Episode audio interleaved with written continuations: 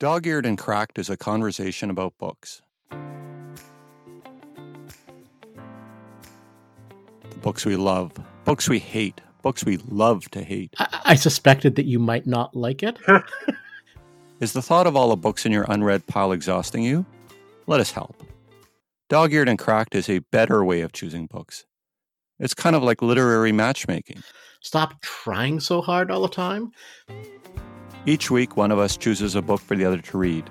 Then we talk about it. I, I raised my kids differently, Phil. I never had that issue. we But sure, go ahead. we had lots of swearing. Um,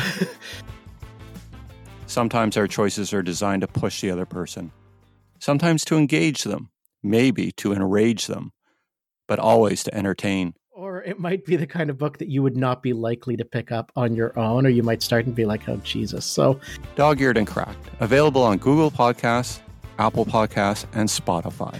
So if that's what he was going for, he succeeded. Ugh. Ugh. Damn it.